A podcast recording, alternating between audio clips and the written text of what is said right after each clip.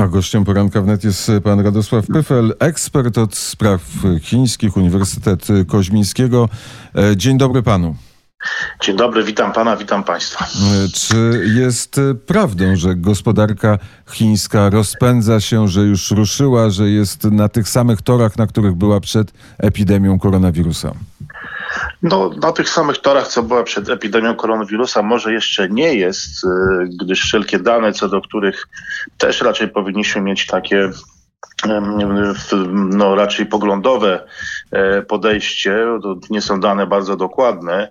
E, mówimy tu o PMI, o wskaźniku produkcji przemysłowej. To jest wskaźnik, który opiera się na ankietach. On wskazuje 53 e, punkty. Tam jest kilka tych wskaźników. Jeden oficjalny przygotowany przez władze, drugi przez taką koncesjonowaną gazetę dla profesjonalistów i te wskaźniki pokazują ponad 50 punktów, czyli to pokazuje, że gospodarka się rozpędza. Szacuje się, że pracuje na około 90% e, swoich mocy, więc wszystko jakby można powiedzieć, że wraca do normy, ale to też bardzo wiele zależy od tego, jak rozwinie się sytuacja w Europie, która powoli też planuje, wiele krajów planuje już, już otwarcie gospodarki i w Stanach Zjednoczonych, gdzie te liczby nie są na razie zbyt pocieszające, dlatego że gospodarka chińska zależy w dużym stopniu od Unii Europejskiej, od Stanów Zjednoczonych, więc pełną zdolność pewnie osiągnęłaby dopiero potem, gdyby tamte gospodarki wróciły do, do stuprocentowej kondycji. No ale jak widzimy, jak widzimy, to jeszcze trochę, to jeszcze trochę potrwa, natomiast niewątpliwie Chiny zaczęły znosić restrykcje, wychodzić z tego zamknięcia. Najpierw to były miasta w, we wschodnich Chinach. Wczoraj pompatycznie otworzono bramki na autostradach i otworzono, zniesiono blokadę Wuhanu, e, więc e, można powiedzieć, że życie wróciło do normy w, w Chinach Wschodnich, teraz już niby w Wuhanie. No ale to jeszcze nie koniec, bo e, mówi się o tym, że są przypadki bezobjawowe, bardzo mało wiemy o o wirusie. No kluczowe pytanie w tym momencie są dwa kluczowe pytania. Czy będzie druga fala e, w Chinach i jak potoczy się sytuacja w Europie oraz w Stanach Zjednoczonych? E, czy Chińczycy i władze chińskie policzyły, ile gospodarkę chińską kosztował koronawirus? Jakieś pewnie szacunkowe dane na ten temat będą się, będą się pojawiać, ale Wydaje mi się z tego, co widzę, że e, po prostu teraz Chiny nastawione są na to, żeby odrobić ten czas e, dwumiesięcznej kwarantanny. Wuhan, który tą kwarantannę zniósł, e, pozostawał w niej przez 76 dni od 23 stycznia. E, no i teraz można powiedzieć, że Chiny odrabiają te, te straty zarówno wizerunkowo, jak i gospodarczo, ale już mówi się, że kilka procent, e, kilka punktów, e, kilka procent, kilka punktów procent PKB na koniec roku będzie ich to, będzie ich to kosztować. Zresztą myślę, że wszystkich, tak, bo to jest e, trochę przeskakując może do cywilizacji europejskiej sytuacja, którą możemy porównać z oblężeniem średniowiecznego zamku, gdzie po prostu wszystkie państwa, czy miasta, ale też państwa zamykają się w tym zamku na kilka tygodni, czy Wuhan akurat na siedem tygodni, my już jesteśmy prawie czwarty tydzień. No i wtedy e, liczymy, na ile starczy nam e, zapasów, e, na ile starczy nam też morale, żeby przetrwać, ale też liczymy, w jakim stanie z tego oblężenia wyjdziemy. Więc na koniec roku myślę, że cała globalna gospodarka no, będzie, liczyć, będzie liczyć te straty. No, teoretycznie dzisiaj Chiny znajdują się w doskonałym położeniu, bo one już z tego zamku wychodzą. Wychodzą coraz dalej. Oczywiście to nie jest tak, że w Chinach to się skończyło. Nie ulegajmy też jakby takiemu poczuciu, bo E, no, sami Chińczycy nawet zresztą o tym tak tego nie przedstawiają, dlatego że na przykład jeszcze szkoły są zamknięte w Chinach. Niektóre, niektóre regiony ponownie na przykład wprowadzają restrykcje, obawiając się e, tej drugiej fali. Mamy bardzo surowe kwarantanny na lotniskach, szczególnie dla obcokrajowców, którzy muszą być poddani dwutygodniowej, dwutygodniowej kwarantannie w izolacji, jeżeli chcą wjechać do Chin. A więc jest duża obawa, że pojawi się ta druga fala, zwłaszcza, że ten wirus jest czymś zupełnie nowym, tego nie wiemy. Na przykład cały czas nie wiadomo, czy można się na niego uodpornić, czy, czy jeżeli ktoś raz się zarazi i wyzdrowieje, czy, czy to już kończy sprawę, czy będzie zarażony po raz drugi. Więc jest jeszcze tutaj wiele, wiele niewiadomych i zobaczymy, co wydarzy się w najbliższych e, tygodniach w Chinach. No jest wiele spekulacji, że Chiny drastycznie zaniżyły te dane. Ja nigdy do tych danych bym nie podchodził w sposób absolutystyczny. Zresztą nawet nie, nie tylko w Chinach, ale też i w innych krajach, bo różnie żongluje się tymi statystykami. Na przykład statystyki śmierci w Niemczech różnie się, różnie się też podaje inaczej niż w innych krajach europejskich. E, no ale jeżeli, jeżeli, coś, jest, jeżeli coś jest nie tak, no to za kilka tygodni e, tego się nie da ukryć nawet w Chinach, które są wielkim krajem no, wielkości Europy, e, gdzie jednak tą, tą informacją się zarządza w sposób, no powiedziałbym, oszczędny. Nie zawsze, e, nie zawsze wszystko od, od razu od razu jakby publikując, przedstawiając publicznie, ale za kilka tygodni byłoby to jasne i oczywiste, więc na razie jest tak taki stan lekkiego optymizmu, ale też i stan zawieszenia. Zobaczymy w ciągu najbliższych dwóch tygodni, y, dostaniemy odpowiedź na pytanie, czy mamy do czynienia z jakąś drugą falą, czy te przypadki bezobjawowe, na przykład bardzo trudno jest wykryć, czy one zarażają na przykład, bo wtedy to będzie bardzo trudno w ogóle tą drugą falę y, powstrzymać. No jest grupa ludzi w Polsce, co ciekawe, bo koronawirus jest też pewnego rodzaju testem i pokazuje pewne postawy, która kibicuje i czeka na tą drugą falę, ale ja na należę do tych, którzy uważają, że byłaby to zła wiadomość, bo ona by pokazała, że tego wirusa nie da się wyeliminować ostrą, surową kwarantanną, którą, którą jako Polacy zdecydowaliśmy się poddać i którą znosimy cierpliwie. Jeżeli ten, ten koronawirus jest bezobjawowy i, i dalej zaraża i nie da się go wyeliminować ostrą kwarantanną, to żadna to dla mnie pociecha, że, że Chińczycy tego nie powstrzymają. No wolałbym, żeby powstrzymali, bo to oznacza, że wszystko to, co robimy od kilku tygodni też ma sens i że nam też się uda. No ale to, to jest kwestia kilku tygodni i zobaczymy, zobaczymy jaki to będzie efekt. Czy ba bardzo silna w mediach e, e, chińskich i w wypowiedziach chińskich e, polityków jest retoryka antyamerykańska?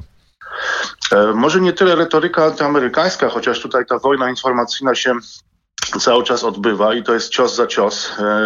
Więc no, jeśli Amerykanie wystąpili z taką narracją, że to jest e, wirus z Wuhanu, e, no to Chińczycy odpowiedzieli, że to amerykańscy żołnierze w październiku na jakiejś tam Spartakiadzie dla, dla wojskowych ten, ten wirus tam e, przynieśli. Więc trwa wymiana ciosów tych medialnych, natomiast rzeczywiście to zwrócił Pan uwagę na bardzo istotną rzecz, bo dochodzi w Chinach do E, do wzrostu nastrojów antycudzoziemskich. To znaczy, e, ponieważ Chiny globalnie, jakby czy szczególnie no, jakby w krajach Zachodu czy USA, były oskarżane o, e, o to, że, że, ten, że wymyśliły ten wirus. Wręcz jeszcze kilka tygodni temu pamiętam, że na Media Wnet ja akurat musiałem zaprzeczać, że to nie Amerykanie, bo też były spiskowe teorie, że to Amerykanie podrzucili, żeby rozwalić Chiny. No, potem, potem że, że to jest wirus chiński, no ale ale, ale w, w, jakby w odwecie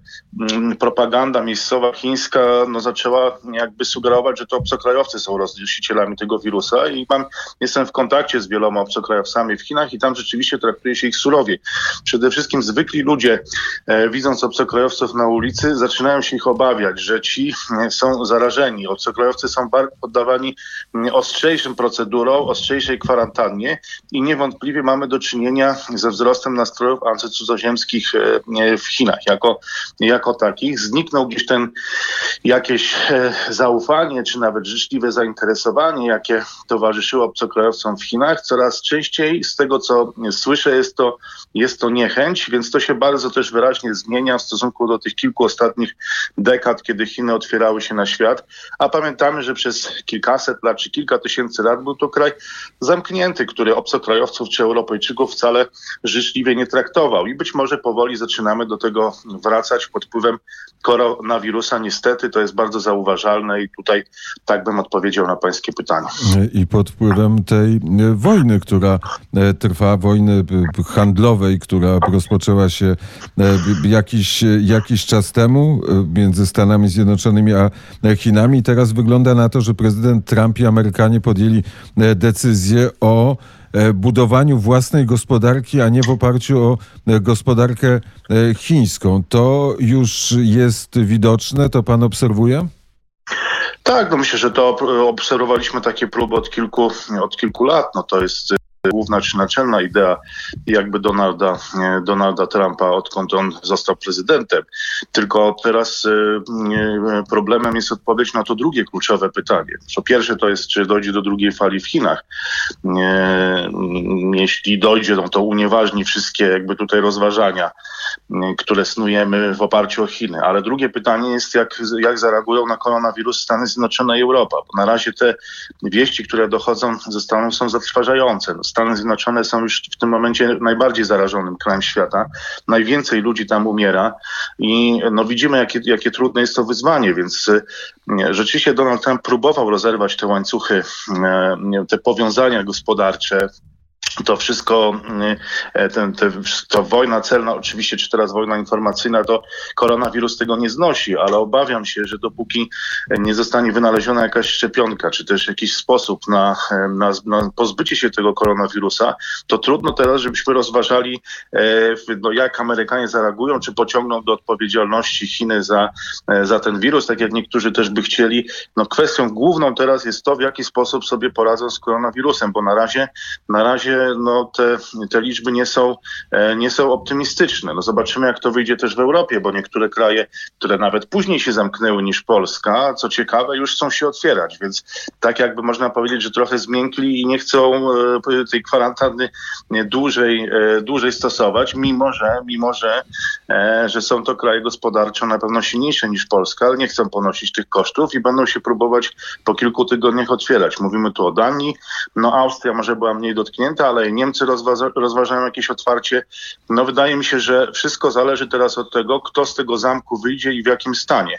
Bo jeżeli wyjdą poszczególne mocarstwa, czy też kraje, czy też te czołowe gospodarki wyjdą zrównowane, no to wtedy znajdziemy się w innym świecie i trochę inaczej będą wyglądały te relacje niż przed 2020 roku, a także wtedy dopiero będziemy mogli udzielić odpowiedzi na pańskie pytanie, na ile Donaldowi Trumpowi uda się te łańcuchy rozerwać i, i zbudować no, samodzielną gospodarkę amerykańską według tego hasła, które głosił i głosi w kolejnej kampanii e, America First, tak? czyli po pierwsze Ameryka i, i, i że globalizacja ma służyć przede wszystkim Ameryce, ale to zobaczymy w jakim kształcie ta globalizacja się wyłoni po, po koronawirusie. I zaobserwował pan pewną inną strategię Stanów Zjednoczonych, inną retorykę polityków amerykańskich, a inną w Europie.